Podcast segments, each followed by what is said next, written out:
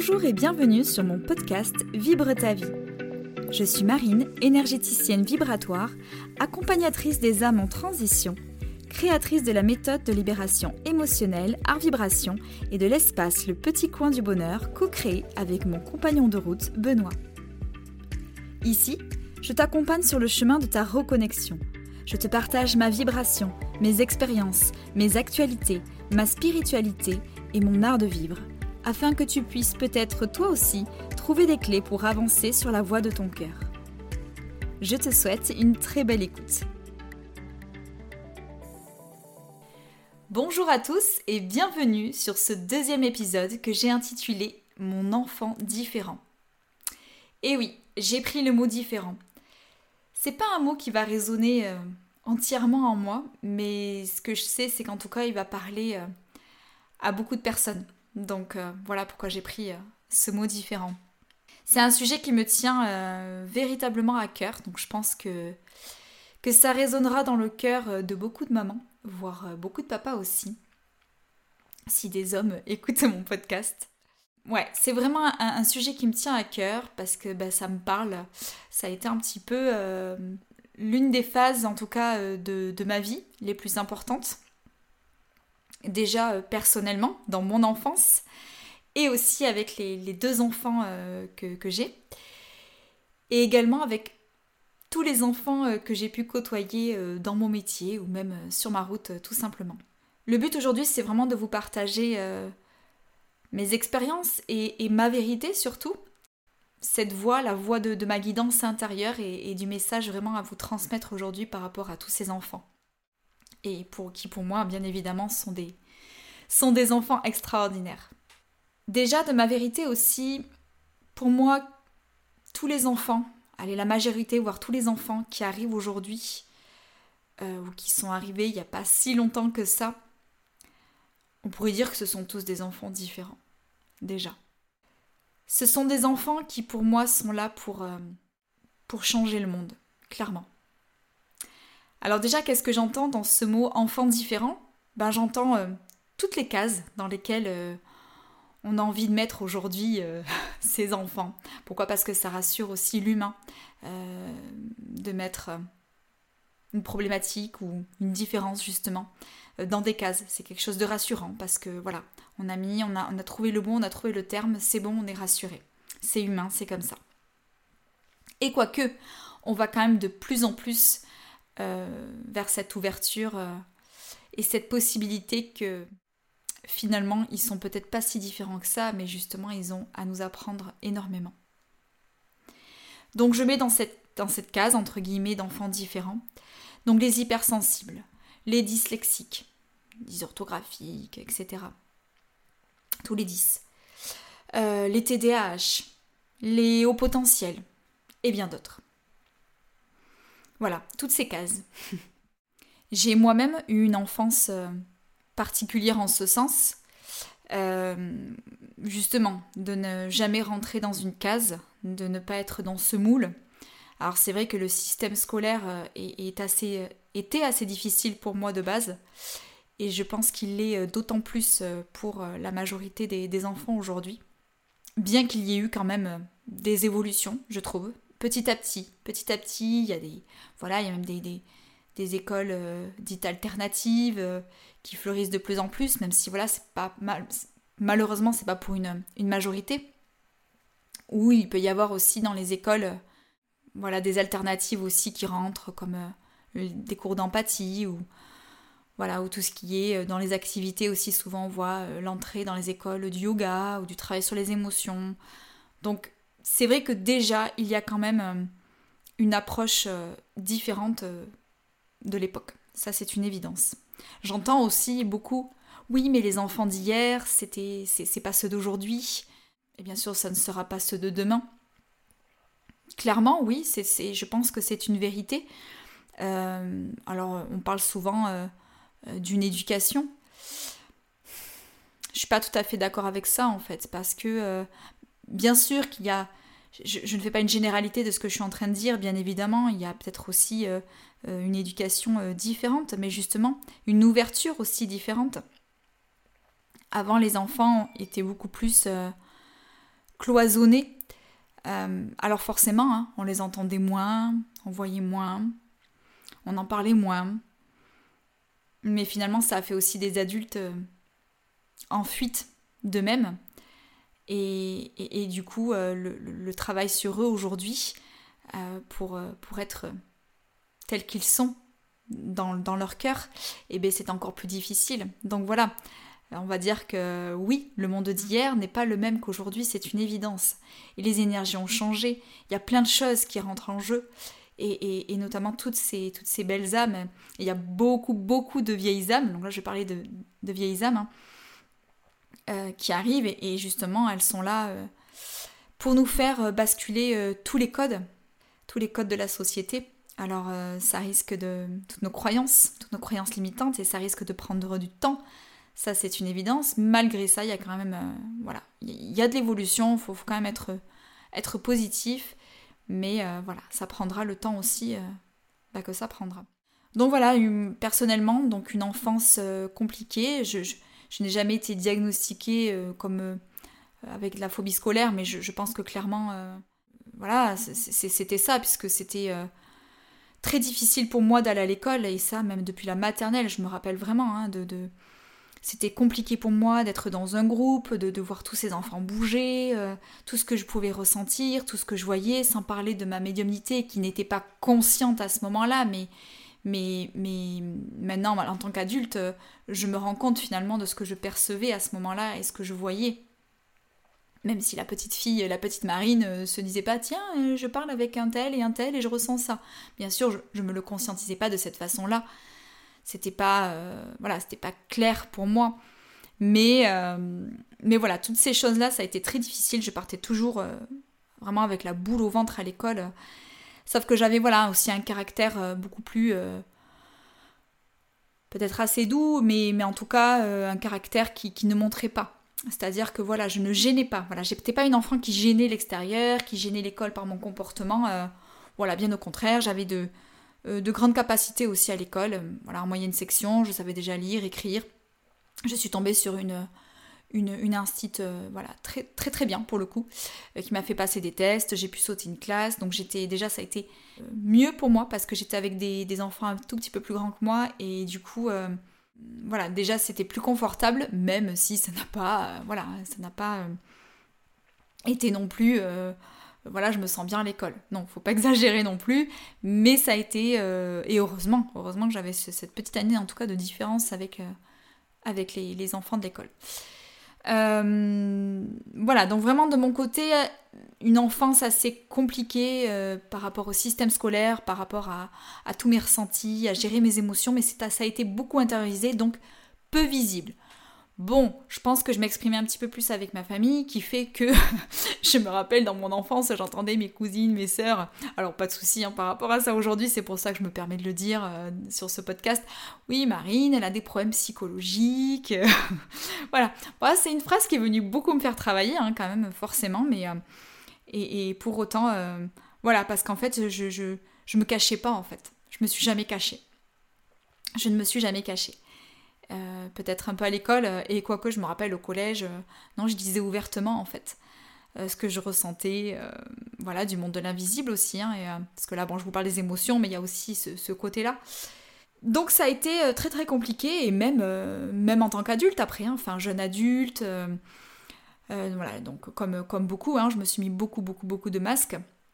Et donc petit à petit, mais bien sûr c'est la quête d'une vie, d'être soi et d'essayer d'enlever ces masques petit à petit, mais voilà, ces masques sont venus aussi euh, avec l'environnement dans lequel je me suis réincarnée. Donc c'est un choix, c'est le choix de mon âme, c'est complètement ok.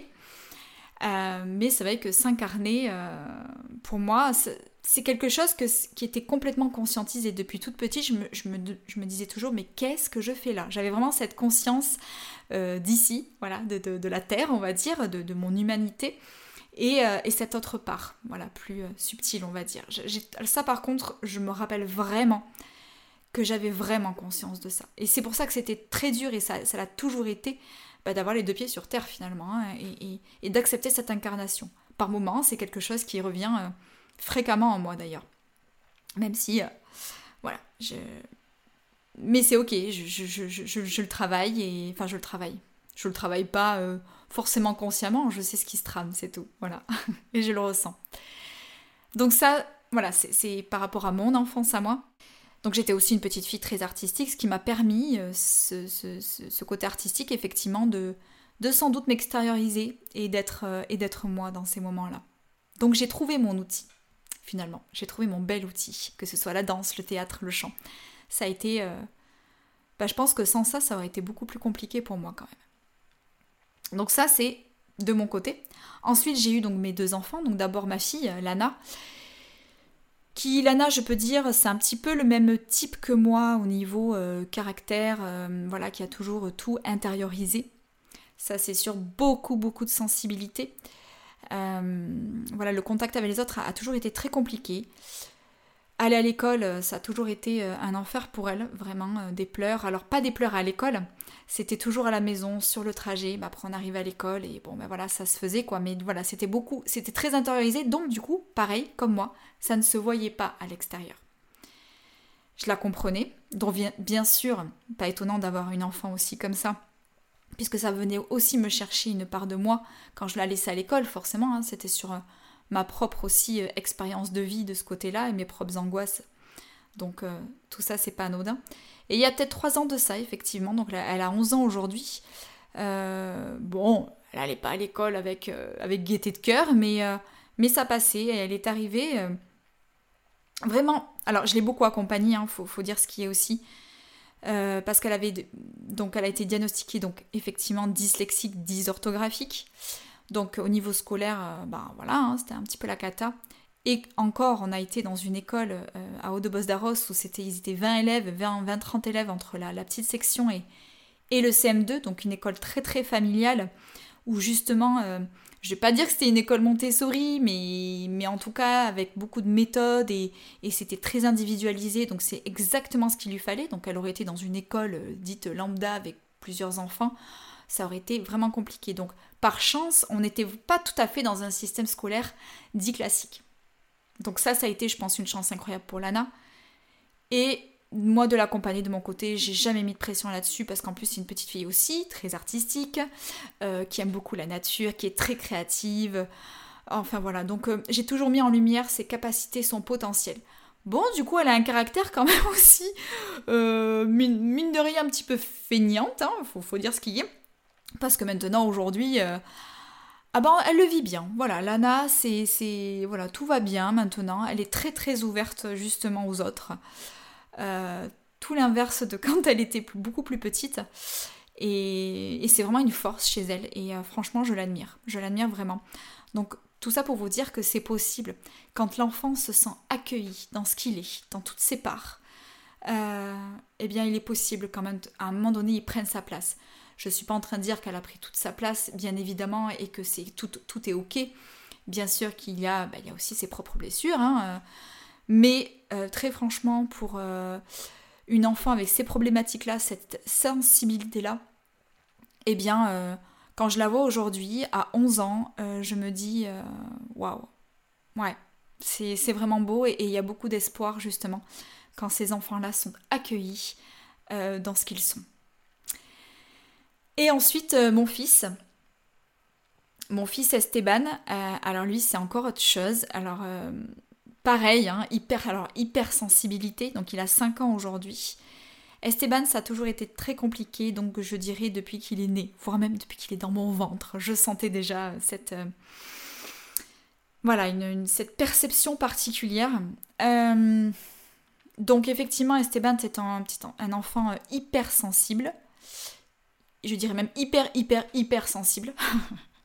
une très très vieille âme aussi pour le coup, Esteban, euh, voilà, ce qui vient me refléter à moi, c'est beaucoup cette difficulté d'incarnation, ces règles, les règles de la société, les règles. Alors, quand je dis du quotidien, je ne vous parle pas des règles euh, pour se faire respecter les uns les autres. Hein. Je, vais au-delà de ces règles-là euh, pour vivre en communauté. Bien évidemment que ces règles-là, bon, il y a des règles aussi à respecter dans la vie pour qu'on vive tous ensemble. Ça, c'est une évidence. Donc, je vous parle pas de ça. Vraiment, les règles ben de, la société, mais de notre vie en fait aujourd'hui. C'est comme si Esteban il venait pour, euh, pour transcender tout ça, vraiment pour tout transformer. Donc hypersensibilité, canal médiumnique très ouvert. Et sauf qu'Esteban, lui, il dérange la société. Esteban, euh, moi, ça a été, euh, pour, nous en tant que parents, hein, que ce soit son papa ou moi,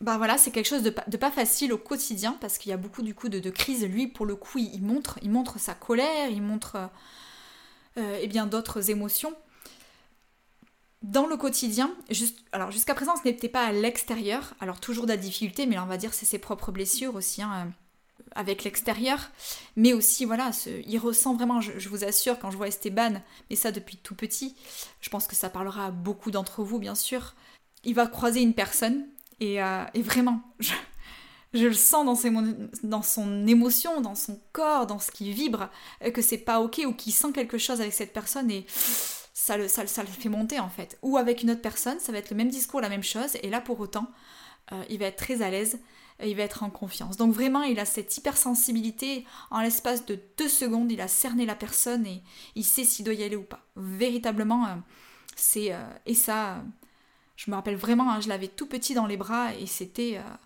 c'était très visible en tout cas. Sauf que là, la question qui se pose aujourd'hui, c'est vraiment avec l'extérieur. Donc du coup, c'est vrai qu'il s'empêche même de faire des choses euh, voilà, il, adore le foot, il aimerait faire du foot et il essaye d'en faire. Et, pourtant, voilà, il y a beaucoup d'enfants, beaucoup de choses autour de lui, c'est très très très compliqué. Donc il a aussi changé d'école, donc il est passé de cette petite école euh, dont je vous parlais tout à l'heure. Comme on a déménagé, on a dû le mettre dans une autre école. Et euh, une école, donc ils sont nombreux. Donc après, hein, voilà, hein, le personnel est, très très bien. C'est vraiment pas, comme je dis, hein, c'est pas une problématique de personnel ou d'école, quoi que ce soit. Non, c'est le système en règle générale. Et pour lui, je sais que c'est très très très compliqué. Et là, on passe dans une période où c'est des grosses crises.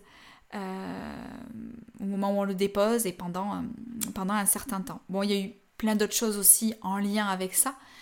Mais je sais aussi que voilà, c'est une phase, c'est une phase à passer. Mais tout ça pour dire que voilà, euh, tout d'un coup, cet enfant va déranger la société. Euh, c'est pas possible. Donc il va même avoir des, de la violence qui va, qui va, qui va surgir parce qu'il sait pas gérer tout ça, tout simplement.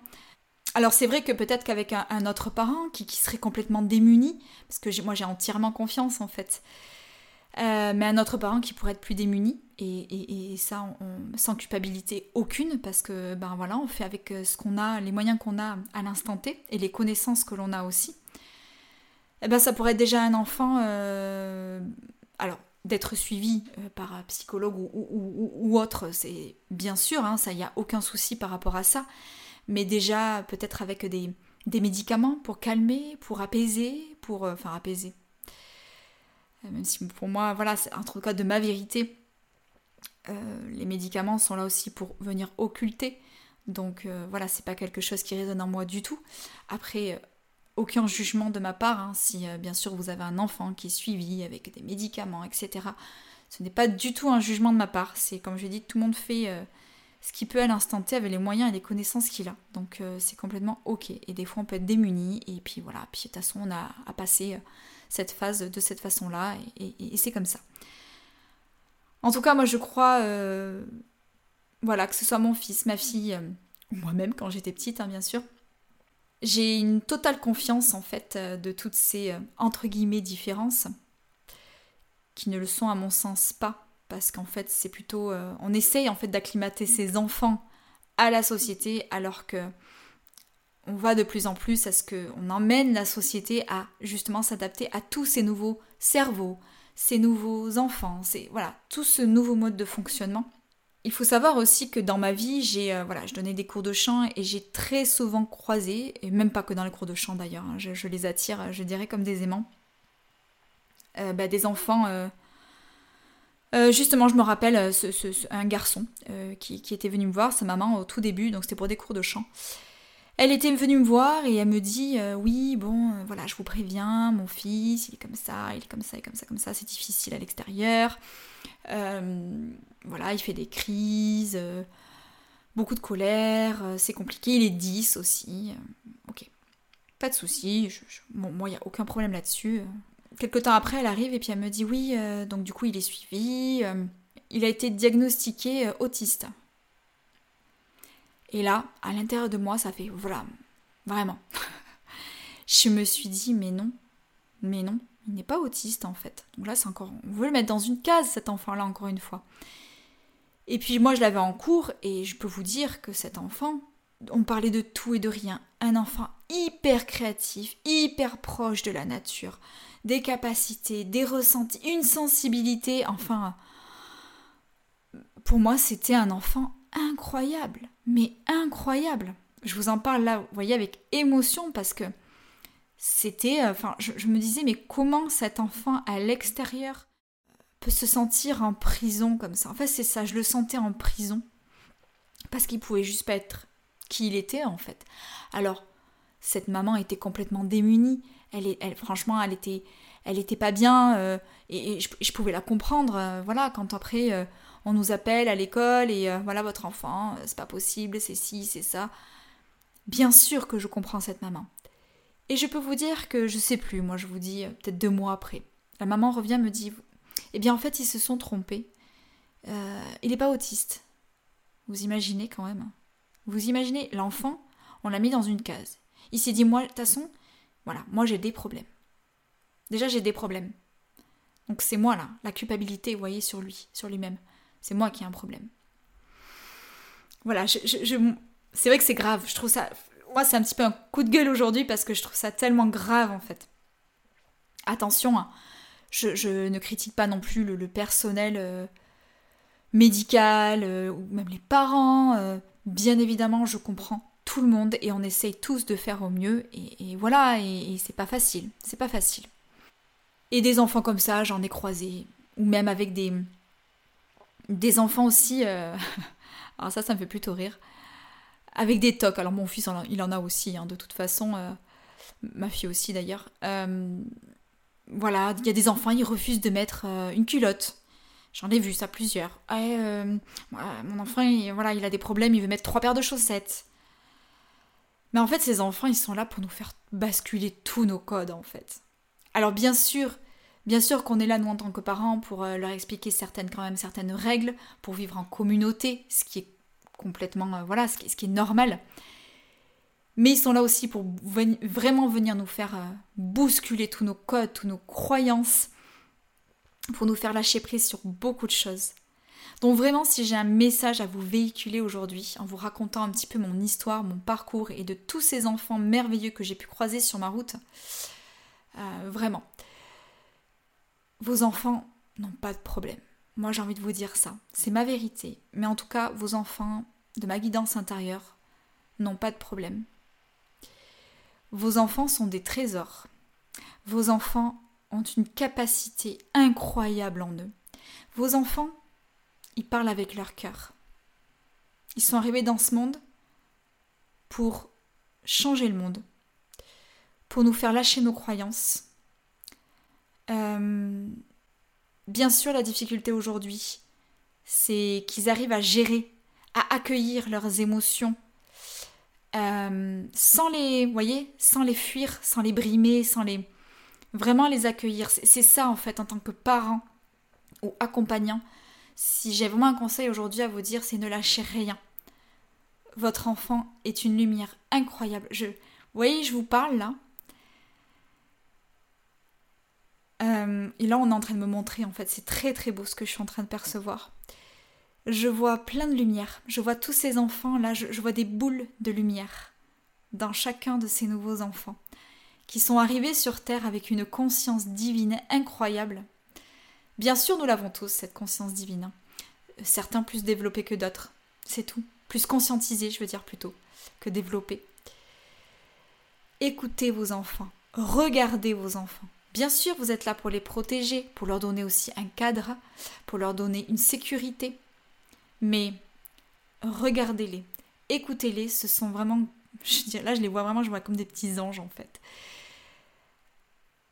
Ils ont la vérité dans leur cœur. Suivez-les. Suivez-les parce que quelle chance incroyable d'avoir un enfant comme ça à vos côtés. Vraiment. Voilà l'objet de mon podcast aujourd'hui. C'était vraiment de, partager ce message au plus grand nombre. Euh, croyez en vous-même. Croyez en vos enfants et vos enfants, en plus de ça, qui sont magiques, parce qu'ils vous montrent tout ce qui vous embête chez votre enfant en fait. Vraiment, qui vient vraiment vous chercher. C'est très, très certainement des parts de vous-même.